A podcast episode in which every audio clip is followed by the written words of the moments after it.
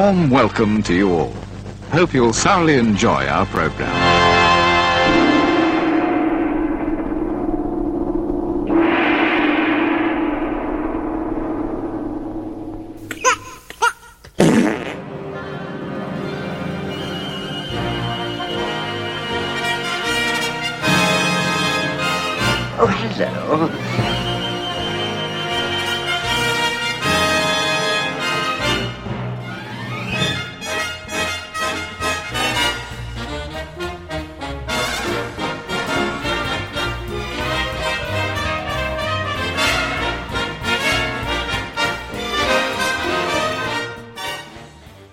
It's the Real Britannia podcast, a very British podcast about very British movies, with unbelievably just a little bit of uh, professionalism somewhere along the line. If you could hear the conversation that I've just had with my two friends on Skype, uh, you would not believe there was any professionalism involved in this at all. With me, as usual, it's our good friend Stephen. Hello, mate. Oh, yes, I think we have a, a, a better professional than us um, coming in on this one. It's about, it's about, about Professional, time. what? I don't know. but professional. It's, it's about time. If you, if you haven't recognised that voice from just that word, thank you there. It's Booze from the legendary Sweet Feathery Jesus podcast. Welcome, mate. Hello, Chaz. Sorry, I'm quite in the film already. Um, he told myself I'm not going to do that. Hello, fellas. How you doing? All good. All good. nice to At have you least on you board. can do the accent. Uh, Yeah.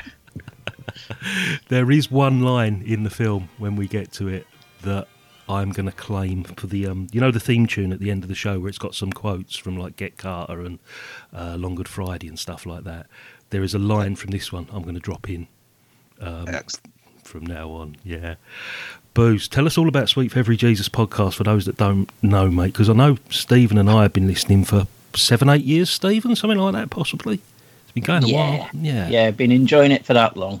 Well, thank you very much, fellas. It's really difficult to describe, though. It's Yeah. like, um, as we go back, we've been doing it like about 13 years, I think. Cool. So, you know now how all podcasts are like niche and high concept and the, you know, elevator pitch. And they're You all got there first.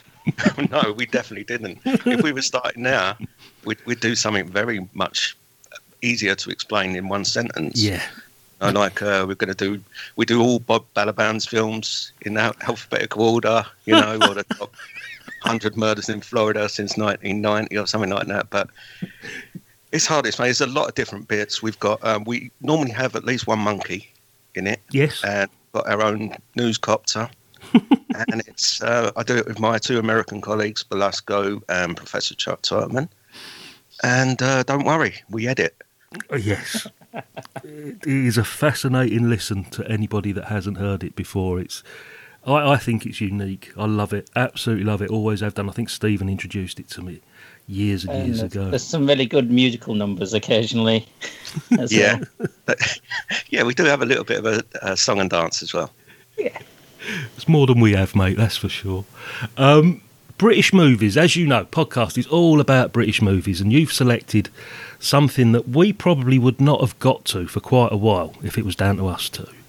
General thoughts and feelings on British movies in general, Booze. I mean, have you got any sort of particular favourites, like directors or actors or film series? You know, because we're covering everything from Carry On movies and the Bond films and, you know, the Doctor movies, Ealing comedies, kitchen sink dramas, all of that sort of stuff. We're covering the lot. But is there anything sort of British movie wise that sort of like you gravitate towards, mate, at all? I think there was a, a golden age um, of a couple of gangster films before Guy Ritchie got involved. Yes, definitely. So you get Carter, stuff like that. Uh, Mm. Long Good Friday, Yeah. obviously.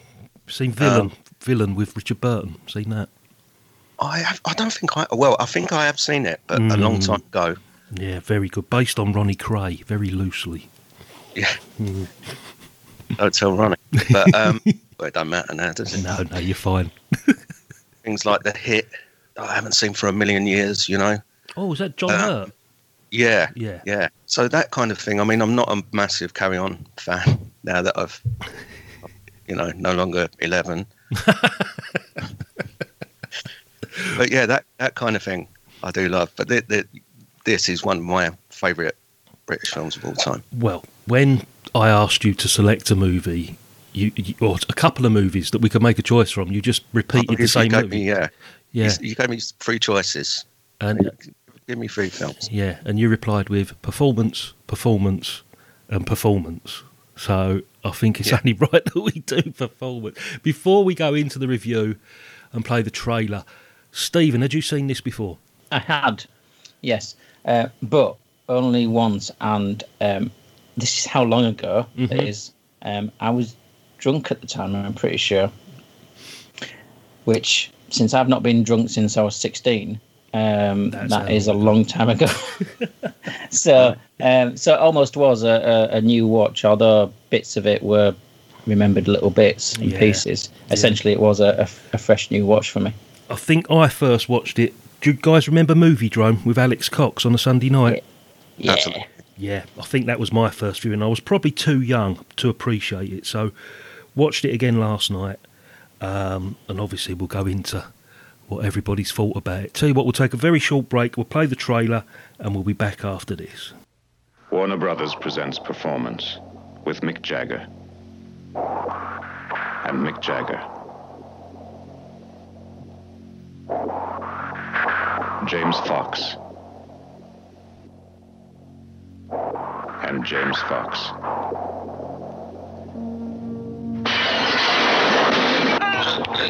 Morning, mate. This is a film about madness. No soap on the gentleman's collar.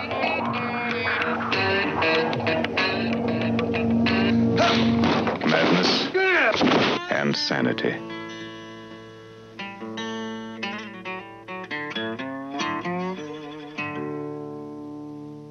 Film about fantasy How much did you give him? Two thirds of the big oh. one. Oh, that's insane. The old man was called in the language of Persia. There's nothing wrong with me. I'm normal.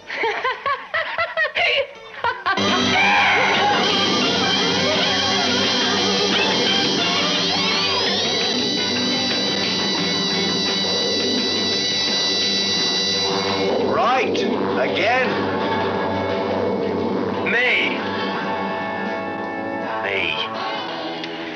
Call that equitable?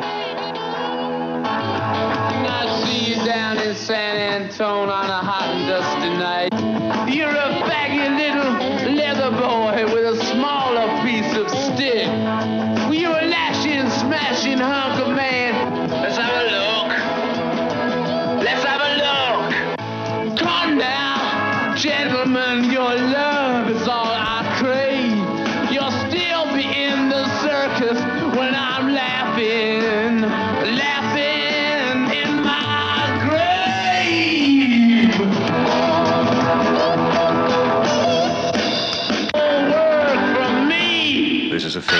Fantasy and reality and sensuality.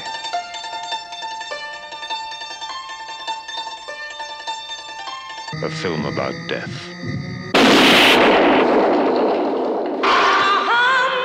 And life. This is a film about vice. And versa.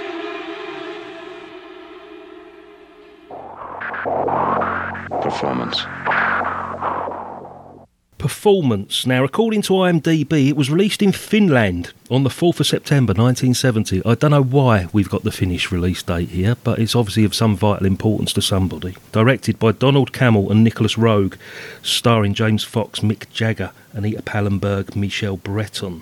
The synopsis Chaz, a violent and psychotic East London gangster, needs a place to lie low after a hit that should never have been carried out. He finds the perfect cover in the form of a guest house run by the mysterious Mr. Turner, a one time rock superstar who is looking for the right spark to rekindle his faded talent. Straight off the bat, second time watch for me. I think I was too young, as I say, to have watched it first time, and I'd completely forgotten the whole gangster element of it. All I could remember was the psychedelic stuff. I'll let you into a secret before we do, like, you know, final ratings and reviews at the end or whatever. Watched it last night, bloody loved it. Absolutely. Booze, why have you chosen this? Why is it one of your favourite movies, mate? I can see why people appreciate it, but I just, I'm a bit like you. When I first watched it, I Hmm. was, I have to say, chemically altered. you know, so that was, and we watched it. My friends uh, and I, Mm. we watched it quite a few times during that sort of little period, or it was on anyway Yeah. in someone's living room. And then um, I watched it unchemically altered, and it really didn't make any difference whatsoever. I mean, it's such a, uh, it really manages to get to the heart of that that feeling um, later on when they get to Turner's house. But the first bit, Mm. the gangster bit, I think it's, you know, if that was just the film, it'd still be one of the best British gangster films. Exactly. It's, it sort of set the blueprint for what was going to come later, wouldn't it? Like Get Carter and The Long Good Friday. It's, it's we hadn't seen that style of gangster movie up to this point, as far as I could remember. And also, you've got to remember, this isn't a 70s movie. It was released in 1970, but it was made like two years earlier, wasn't it? And, and shelved for a while. Yeah, I don't know. The uh, the studio really, really didn't like it. I mean, there are stories of one of the studio heads' wives vomiting during a screening. So, Yeah. you know, everyone's a critic, you know. But One of the Warner Brothers executives even said, like, even the bathwater's dirty. You know, they they really didn't like it at all. well, if it weren't dirty, you'd be able to see even more, wouldn't you? Stephen, your second viewing, go on, mate. What did you think of it? Initial thoughts? Well, you're right about it leading to the Long Good Friday because of, of how it portrayed sort of the gangster element in, in that way. And I agree with Booze. It could have quite easily just been that the entirety of the film like that, and still would have been a, a great film. On one side, uh, it, it could quite easily be seen by people as a, a complete and utter mess. Um, but um, it's it's I, I- you know, I think it's it's got the qualities in there enough to make it a great film. That it all comes together, the chaos of, of it and the disjointed view the, viewer gets makes it work. Um, with this, particularly the psychedelic element, where you're actually um, almost you know, you're feeling it um, through the way that they filmed it and portray everything. It absolutely works, and it is um, you know a film that stands the test of time, despite it being definitely set in an era. So, it, without a doubt, it's a film that's absolutely worthy for us to be uh, to be discussing and, and placing within the the history of British cinema. Yeah, I mean, initial reaction wasn't just Warner Brothers executives being horrified by it. The, the, the general public just didn't like it, from what I can can gather. You know, it got this very limited cinema release. It was dumped basically in the cinemas just to try and make some money. And it's only been in the last 10, 15 years, guys. You reckon that it's got this cult status and it's gradually been appreciated? Yeah, I reckon about 15 years, something like that. Mm. Because I think the wasn't there a showing at the BFI or somewhere um, because they brought out different versions of this. That's another thing. When I f- first watched it, Mm-hmm. I've got a really strong memory, as much as I can remember anything about that time. But you know, um, well, there's a kid in it who's in Turner's house, just kind of in and out, walking around eating yeah. beans, Yeah, Lorraine. bringing tea to people. Mm. Laurie Mm. she was definitely voiced by one of those. You remember back in the seventies, like kids' TV, there seemed to be one woman who voiced a load of kids. Right. Do you know what I mean? I'm trying to think of the voice. Um, would it be someone like someone out like Here Come the Double Deckers or something like that? Or is that the sort of thing we're Might talking well about? be something like that. And um, that was definitely because I remember that from the time. And apparently, because of the American audience, Mm. they dubbed a lot of the the Cockney characters as well. You know, the gangsters. Yeah. um, so that the Americans could understand them. The the thing is, I mean, it doesn't really matter if you can understand them because they're not really talking. It's all non sequiturs. Yes. That's why this is one of the most quotable films of all time for me. It's right up there with with now. Well, you talking about about Laurie? That that line that I'm going to lift from the movie is just her as she goes to the sink and she says, "I'm sick of beans. I am."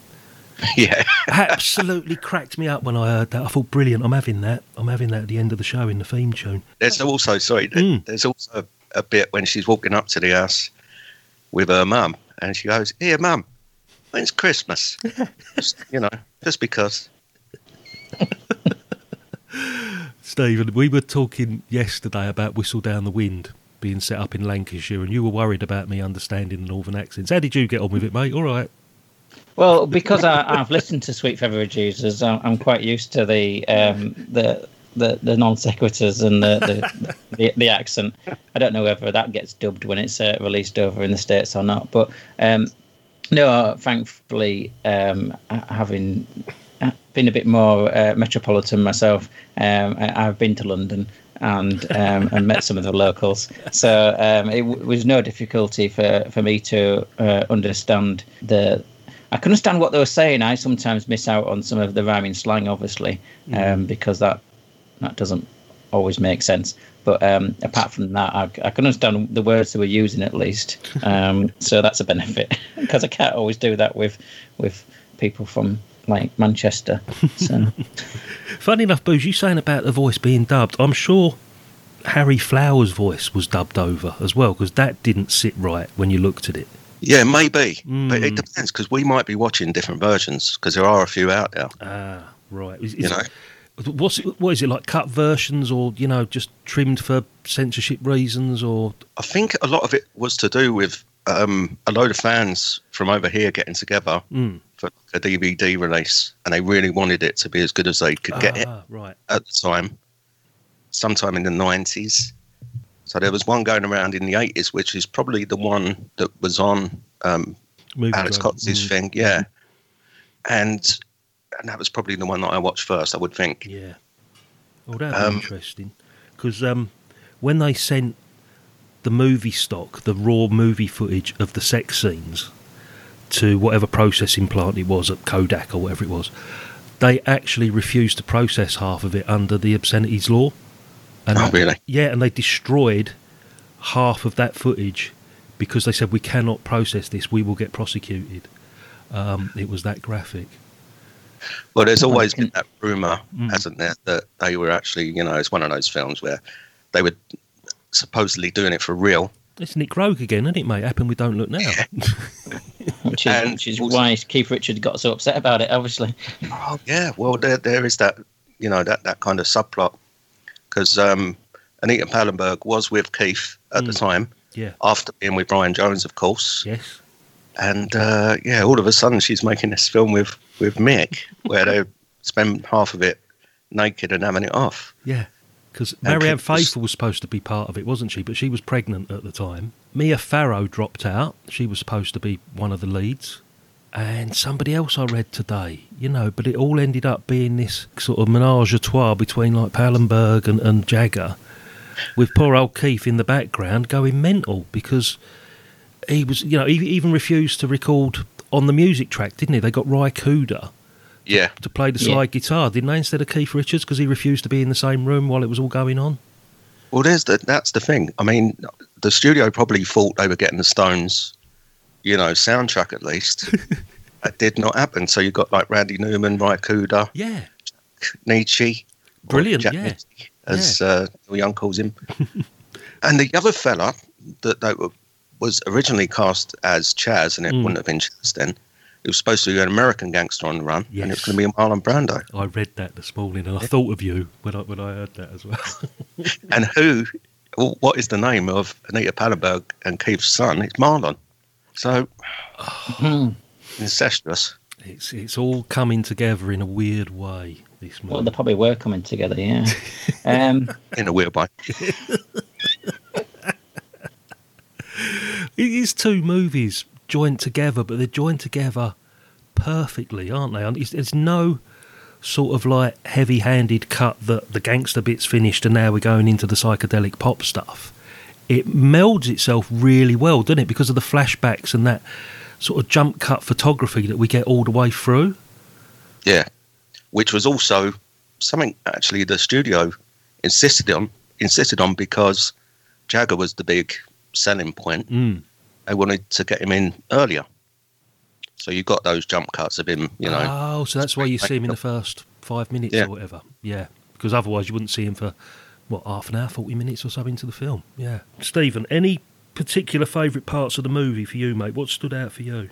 there's a number of bits with the uh, just the gangsters interacting within like the office space, as it were, which you know, you sort of that's that's the firm um, Mm. going about their just you know their their business like any business would be going ahead having the, you know almost discussions. So that that stands out as you said before about that being um, very much a prototype for the the business of gangsters rather than just the the straightforward violence side of things. I do think that there's a lot of intrigue in the parts where there's the confrontation with the Chaz's character and the the allusions towards um, homosexuality and trying to divine what what the undercurrent of that is that isn't explained.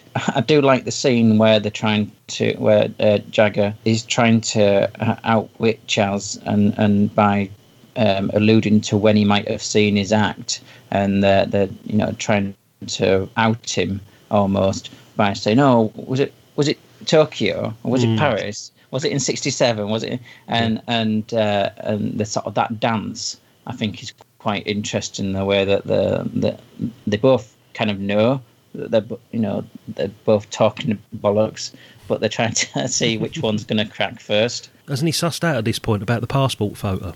Is that the thing? That's, yeah, I think that's it. Yeah, but I think the dialogue all the way through. I think you know beyond what you're saying about the great bits of how things are, are shot and everything. There is just so much quotable dialogue in it. And I mean, definitely for me, the fact that it provides uh, at least half the lyrics for Big Audio Dynamite, um, E, e equals MC squares, i- is you know massive influence to show that that was 10 15 years afterwards and that was you know bringing it all all to the fore there i think a lot of it is the dialogue that is the joy for me as well as um as well as the actual way it's shot and and, and plotted Would you agree it's a bit MTV before MTV, guys? It's like a lot of very short, almost like music videos, the scenes, aren't they? They're, they're very sort of separate three or four minute sequences. Yeah, and I think that is definitely, you know, I'm not. Donald Cammell would never do what the studio wanted him to do. Let's face that. Mm. So that must have been his idea. But yeah, Memo from Turner is a music video. When they get around to that, Exactly. Yeah, exactly. And, and Turner, sorry, where Turner morphs into um, Harry Flowers. Yeah. Uh, Chaz is having a mushroom trip, and when he first appears as the like gangster character Mick, yeah. he looks exactly like Trigger of If Only Fools and Horses. I can't never get out of my mind when watching it. I love, I love the fact that little Lorraine calls him old rubber lips as well at one point. Yeah, comical, comical little geezer. You look funny when you're fifty. yeah. Uh, I, I absolutely loved it, and, and I can see why. It's, it's something like 48th in the Sight and Sounds top British movies or something now. It's actually, it's a bit like Vertigo. You know when Vertigo suddenly became top of the polls after so many years, knocking Citizen Kane off or Casablanca or whatever it was. This is gradually, year on year, as it's finding an audience, it's I think people have appreciating it more. It's a bit of a lost gem, you know. And and you saying about Booze about um, you know they was expecting like Rolling Stones soundtrack and all that lot. Apparently, Warner Brothers were under the impression they were going to get the Rolling Stones version of A Hard Day's Night at one point. Yeah, yeah, I've read that. But um, we didn't get that, did they? It's exactly the opposite, isn't it? It's just yeah it's, it's a bit yeah it's a bit off the mark on on that i think potentially the uh, you know just doing a, a, a stones version of a hard day's night I, I don't think that would have been as good as what we did, do get to be perfectly honest i mean i'm you know not dissing the uh, rolling stones at all because you know i like their tunes but um no i think this is you know it would have been a, a, a loss not to get this instead Yeah, and I was just thinking as well because it was released 1970, early 1970. Altamont happened in the December '69, didn't it? You know, which definitely sounded the death knell of the '60s, didn't it? You know, so there was probably quite a bit of um, promotion, uh, un, you know, unwilling promotion on, on the fact that they were hitting the headlines two, three months earlier because of what happened in San Francisco. You know. A dark cloud was hanging over the Stones at that point. You- yeah, did that? Do you think that damaged the brand, and that was another reason for the delayed release? Well, the, the, it was originally filmed two years before. Mm. I think Um, it was just the studio like hating it. Did they? Oh, right. You know, to Yeah, yeah. grind it up and fire it into the heart of the sun. Forever. Now, what we're going to do now, um, usually about this point, Booze, and for other people that may not have heard the show before, we set ourselves a task right in show one that every time somebody appeared on this show, actor, producer, director, whatever they may be, three times, they will get inducted into our Hall of Fame. Now, this is the Real Britannia podcast. We're not that grand or worthy enough to have a Hall of Fame. We've got the Village Hall of Fame. It's a pokey little affair, basically. Um, and the curator is our dear friend Stephen. And if I'd have known what I'd set him at the beginning, I probably would not have done this because, as it stands at the moment, we're only about 90 episodes in, Booze, right, mate? And there are nearly 300 inductees, isn't there, mate? Yeah, getting close to that. Yeah, and the the vast majority are people who. Well, not um, famous. When you say the name, it's usually who. Um, I mean, the, the the guy in the lead. Um, eh, nobody's ever heard of him. N- nobody would even recognise his face. Yeah, Um, Victor Harrington, isn't it? Yeah. Put it this way, So, Booze, yeah. he's appeared. He's appeared something like 12 times in 90 shows, Yeah. and all he is is an extra at the back. Yeah. If you say Victor Harrington to people, they'll, Oh, Vic. you know. Yeah, I mean, you know him, obviously, because you're a connoisseur. Um, with the emphasis on sewer, but but other people, you know, the, the less cultured people than yourself, Booze, um, will never have heard of him. Exactly. Um, they might have heard of Marion Stone, which is you know different because you'll recognise her because she's in everything as well.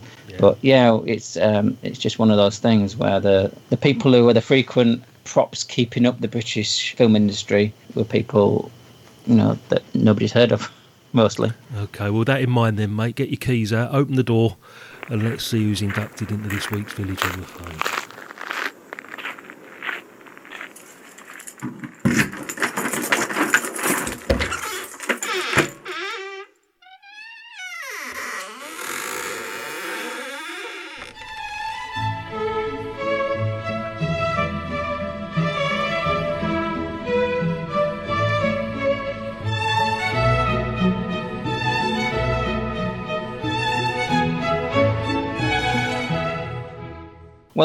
Rather surprising that there are so many people that, uh, considering the cast in this, you would expect it to be uh, uh, people who aren't really frequenting Hmm. um, so many other films. But no, thankfully, uh, we've got um, is it uh, five people who are actually getting into the Village Hall of Fame this time round. For a third Blimey. appearance. Yeah, Five, five making their third appearances. there wasn't Um, five famous faces in this movie, mate. Is You wouldn't think so, but um, yeah. So to run them through them quickly, we've got John Bindon, who played one of the gangsters called Moody. John uh, 10 Pint Pot Bindon. Yes, yes. Have you heard that, Stephen? Do you know why it was called? it was- No, It's a family show, but I think we can get away with it, booze, don't you? And I think it was five, not ten. Five half pints. Yeah, it gets exaggerated, doesn't it? Yeah. And so does the story. Apparently, he could hang five half pint pots on a certain part of his anatomy. can't we all? um, and it was it was it, it was it was legendary. So much so that when he went to Mustique, the island of Mustique, where Princess Margaret was, she asked to see it, and he ended up having an affair apparently with Princess Margaret.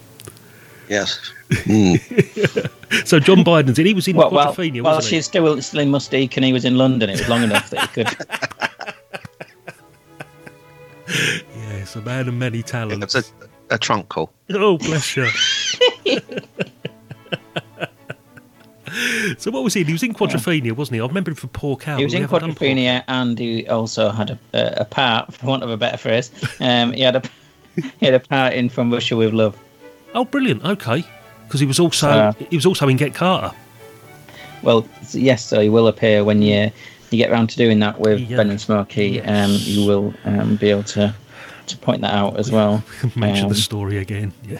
and bring the story up again. Yeah, I'm sure they'll know it. So uh, Stanley Meadows as well, obviously familiar face. Mm. Uh, Ipcress File and uh, Prize of Arms. Okay. Um, so we had in Allan Cuthbertson, ah, who was the lawyer.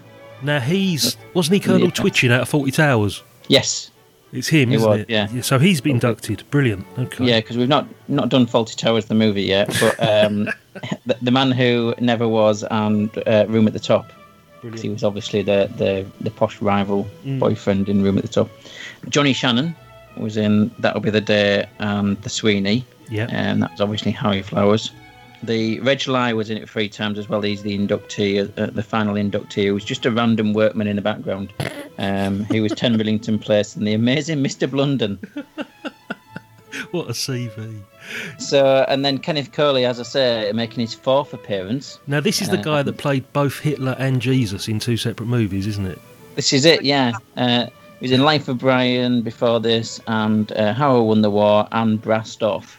Um, yes, quite an eclectic CV we, we mentioned on Brassed Off. This is what we talk about background characters, Booze, because in Life of Brian, you know the Sermon on the Mount where it's shut your Yeah, face, that- shut that's your Ken face. Colley. It's Ken Colley, and he's playing Jesus, you know, right in the distance. So we've included him, mate. That counts. It's- Oh, you got to mention when uh, Palin and Cleese went on uh, the Tim Rice chat show. Remember Yes. that? oh, well, yeah, Yeah, yeah. the Life of Brian one. Yeah. yeah. Because they were saying it's, it's not about Jesus, because Jesus is in it a separate character. So, yeah, and Wow, uh, wonderful point out, yeah. And Colley. Yeah. There you go, famous. So that's four for him. Anybody else? So that's four. No, that was it. We, we bottomed out with with uh, somebody having a fourth appearance. It's not like sometimes I keep going and say, and we've got a fifth appearance, and we've got a s an eighth appearance, and we've got somebody making their eleventh appearance. No, it just um, that's the limit we've reached to, which I think was was surprising to me that there were so many. To be honest, um, And what but we I didn't that's get, pushed us over the three hundred in a way. blimey, what we didn't get as well. This is another regular thing, Booze, is the majority of the inductees all appeared in A Night to Remember. Usually, yes. Yeah, because there must have been like fifteen hundred extras or whatever it was on the boat. Um, you, you'd find there. What was the other one, Stephen? There's another one they all appear in. It's Night to Remember and something else. Um, there's a lot of them in Dunkirk, I think. There's quite Dunkirk, yeah, a lot of extras. That's it, yeah, something like that. Yeah. Because you know, if you if you're an actor, they go right, go stand on that beach. yeah, you got a pulse, right? Okay. That sort of thing. Brilliant. So 300 inductees in the Hall of Fame now. Fantastic. Thank you for doing that as usual. So, um, so yes, and some uh, some familiar faces in that, and and some not so familiar faces as usual. Okay. Spend the last sort of 10, 15 minutes just just sort of winding this up a little bit. I mean, Stephen, second time watch for you, second time watch for me. I got so much more out of it this time round personally. So much so that I think there's a lot I've missed.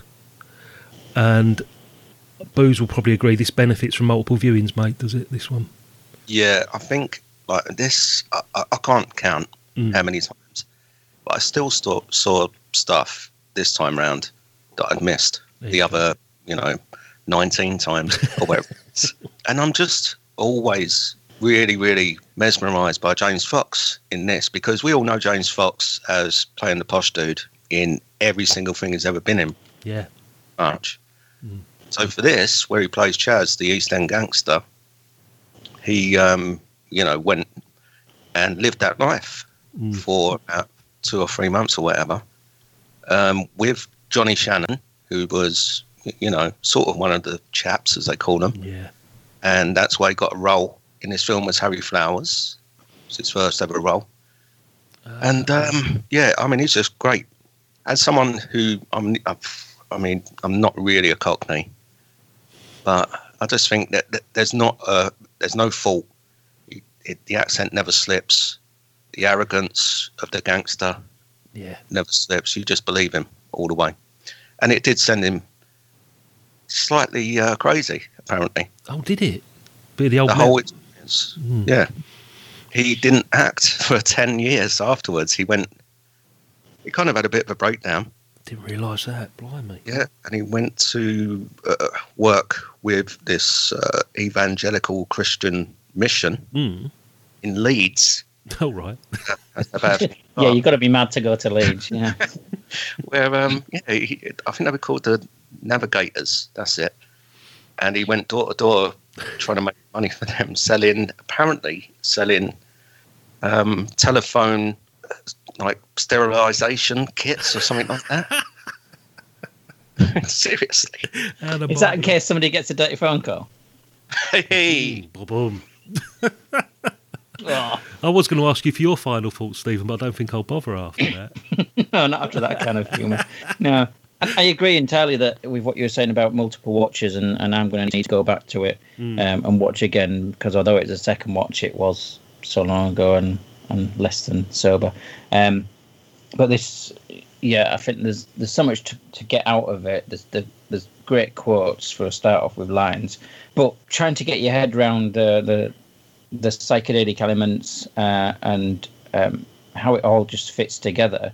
uh, The fact that it isn't a, a mess is a testament to the people involved in it, and um, it's a film that absolutely people should go out of the way to actually um, have a look at because of the of what it's influenced afterwards. I think it's a bit like Velvet Underground or, or the Sex Pistols that at the time maybe didn't have its success, um, but what it actually influenced um, creatively in, in others it is absolutely outstanding. Yeah. And that's where we need, you know, the recognition perhaps was initially, but with it being reborn almost, and I don't know how much of that is thanks to the internet's been able to make it accessible to people um, in the last 15 years. It's something that people should be able to to find out there, even if they have to go and, and ask some some Russians um, if they've got a copy.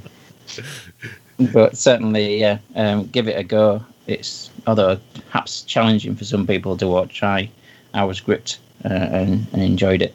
I remember the first viewing. I was quite uncomfortable with it. That's what I remember. It was. It was. I probably felt the same way as those Warner Brother um, executives. You know, thinking, "What the hell am I watching here?"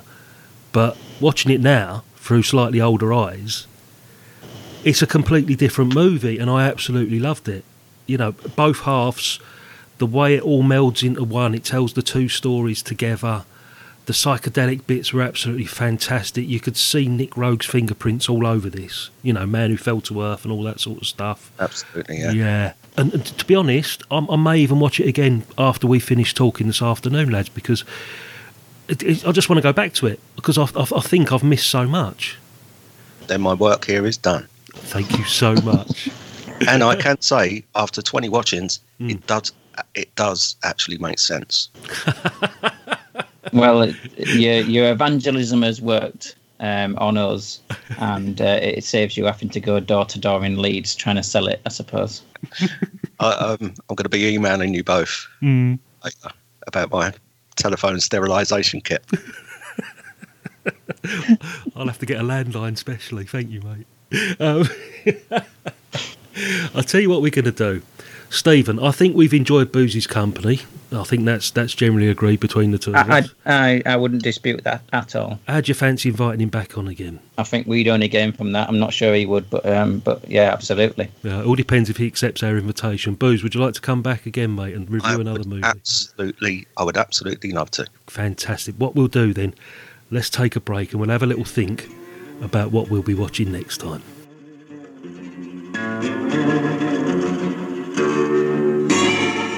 He wasn't that big. I remember him quite well. He wasn't all. He was very famous. I was, when I was in it, he was Chartbuster. They come and they go. Pop stars. He had a following. I never fancied his stuff myself. Oh, I fancied him. Old Bubba Lips. He had three number ones and two number twos and a number four. Hmm. Fish that tea over here, Laurie. So, did it, success? Well, he retired, didn't he? Oh, did he? So what's he doing now then? He stays, he stays here, he's writing a book and some music. Oh, yeah. is that why he's got a secretary? Huh? That foreign bird, you know, not a skinny one, the other one. Pherber. Pherber's his lover, mate. She this with him since years and years. Their love story's famous. Oh, yeah. Yeah, you don't know nothing, do you, Dad? When's Noel coming? Dunno.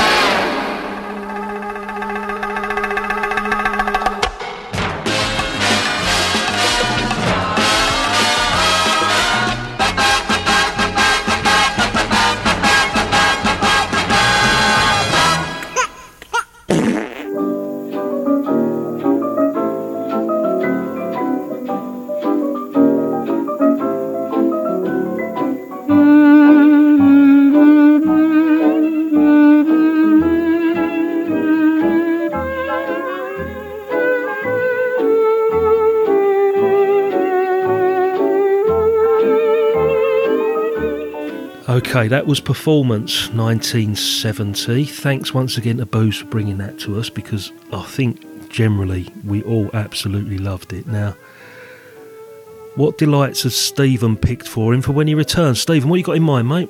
Well, it's it's more uplifting and, and joyous and, and bringing a, a warmness to your heart. Um, oh no, that's something else. Um, no, I thought well we'd go down a, a, a similar line, but off a, a tangent, and um, perhaps go to see life inside and go to Scum. Excellent. I see what's happening here. There is another side to me, you know. well, there is, but I, I, when I was put on the spot, I was struggling to try and think of a film with a monkey in it. so um, we know we know how much you love monkeys, and I don't want to, you know, misstep on that one and pick the wrong monkey movie. So I'm looking forward to that. It's early, early Ray Winstone, isn't it? That one. Yeah, way Yes. before the uh, betting ads. yes, forgot to do that. Didn't I? Yeah. Brilliant. Oh, looking forward to that. So we'll do the cinema version rather than the, the play for today version. Yeah. Yes. Excellent. All that's left to be said is a massive thank you to Booze for being here today, mate. Thank you so much. We've had a blinding hour or so chatting with you. Um, thanks for bringing performance. Could you just let everybody know where they can find the Sweet for Every Jesus podcast before you disappear? Yeah, sfj.com. Thanks for having me as well, and uh, I'm off for a plate of beans. Stephen, take care. See you soon. Take care.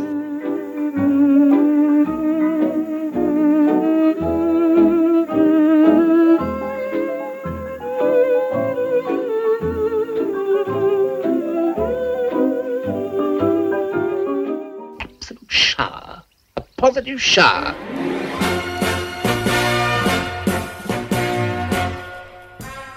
Bon voyage.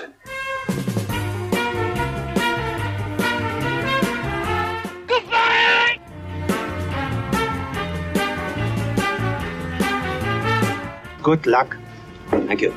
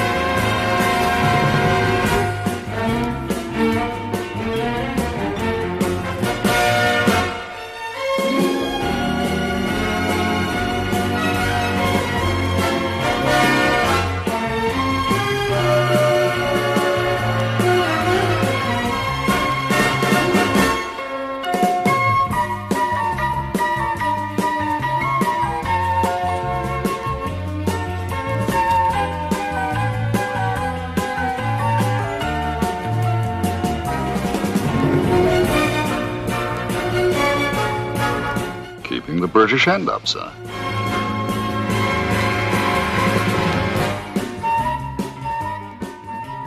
I'm sick of beans.